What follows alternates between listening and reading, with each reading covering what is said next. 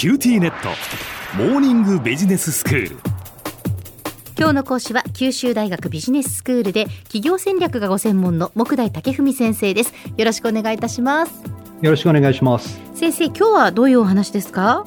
今日はですねネットワーク科学とビジネスの関係について考えていきたいと思います。はい。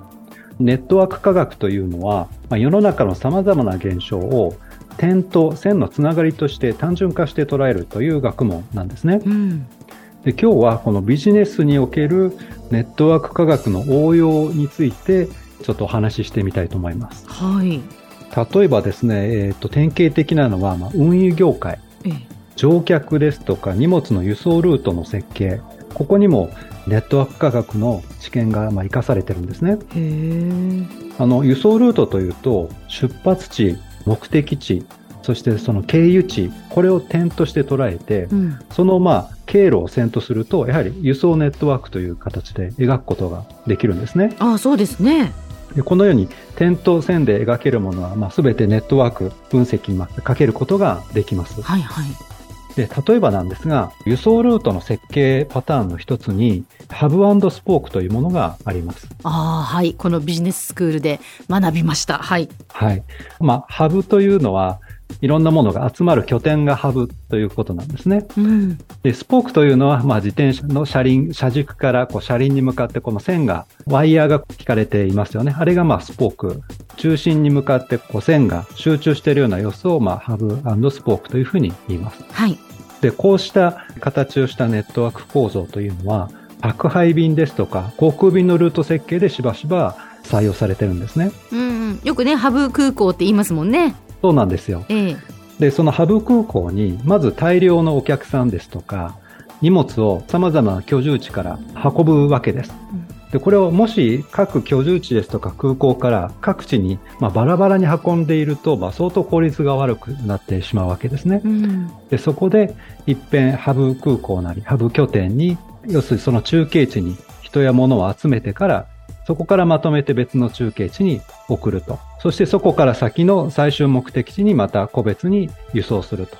いうわけですね。あの、これはまあ我々普段海外に行くということになると、えー各地方空港から一旦、例えば関空ですとかうん成田に飛んで、そこからアメリカだとかヨーロッパにジャンボジェットで行くと。まうんあ、それと同じ構造になっているわけです。はいで、このように、まあ、様々な荷物や乗客が、えー集まる拠点をハブ、そこから各地に広がる路線をスポークと、まあ、いうわけです。ええで、このようなハブスポーク方式では、拠点間を個別に直行便でつなぐ場合に比べますと、点と点をつなぐための線の数が相当減るわけなんですね。うんうんうんでそうすると、それは物流会社ですとか航空会社からすると、トラックだとか航空機などの機材、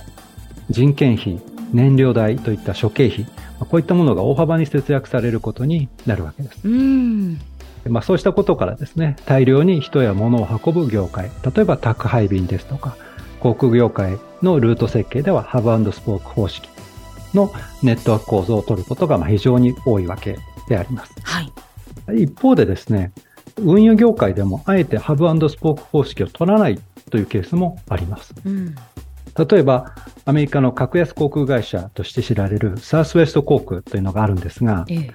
この航空会社は各地の地方空港同士を直行便でつないでるんですね。はいはいまあ、点と点を直接つなぐということで、ポイントトゥーポイントシステムというふうに彼らは呼んでいます。うんで、航空業界では、まあ、一般にハブスポーク方式が常識なのに、うんまあ、どうして彼らはポイントトゥポイントシステムを取ってるのか。ということは、まあ、長年あの、航空業界の謎であったわけです。そうですよねだってハブスポークの方がやはりその効率的だっていうふうに言われてるわけですもんね。そうなんです。点と点をつなぐ線の数を大幅に減らせますから、ええまあ、非常に効率が良くなるということなんですが、ええこれはその運用側からすると効率がいいと。はい逆に個別の乗客側からすると乗り継ぎが多くなるというデメリットがあるわけです。なるほど。まあ確かに自分が旅行する立場になると乗り継ぎがあるところよりももう直行便で行けるところの方がいいですもんね。そうですよね。例えば福岡から一回関空に行ってそれから上海に行くよりも、はい。福岡から上海に直接行けた方が絶対短くなりますよね。まあそうですね。その、もちろんね、その経由地がある楽しさみたいなのはあるんですけれども、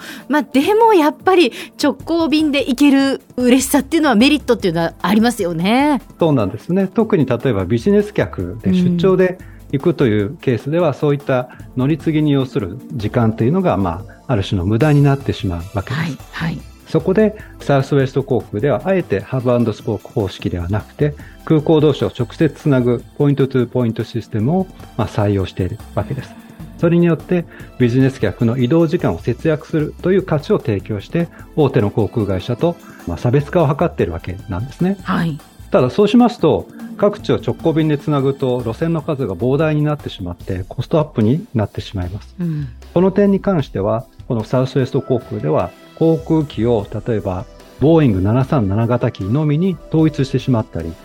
地方の空港でもいわゆる第二空港と言われるような使用量の安い空港を使ったり、様々な工夫でいわゆる機材の稼働率を上げることによってコストアップをカバーしているというわけです。うん。で、このサウスウェスト航空というのはもう40年以上利益を継続的に出し続けている会社で、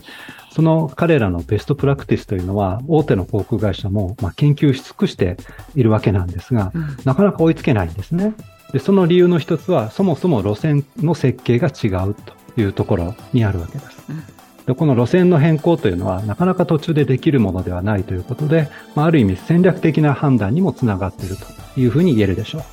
では先生、今日のまとめをお願いします。はい。ネットワーク科学のビジネスへの応用事例として、今回は運輸業界における輸送ルートの設計問題を取り上げました。宅配便や航空業界で一般的なハブスポーク方式は、中継点に人や荷物を集め、まとめて別の中継点に運ぶことで輸送効率を上げる方式です。ネットワーク論的には点と点をつなぐ線の総数を抑制できる点にメリットがあります。一方で、乗客の側からすると乗り継ぎが増え、移動時間がかかるというデメリットがあります。したがって、拠点間を直接つなぐポイントトゥポイントシステムを採用する企業もあります。いずれにしましても、ネットワークは一旦確立すると容易に変更できないことから、ネットワーク構造が持つ特性をよく理解して戦略的判断を下すことが重要になってきます。今日の講師は九州大学ビジネススクールで企業戦略がご専門の目代武史先生でした。どうもありがとうございました。ありがとうございました。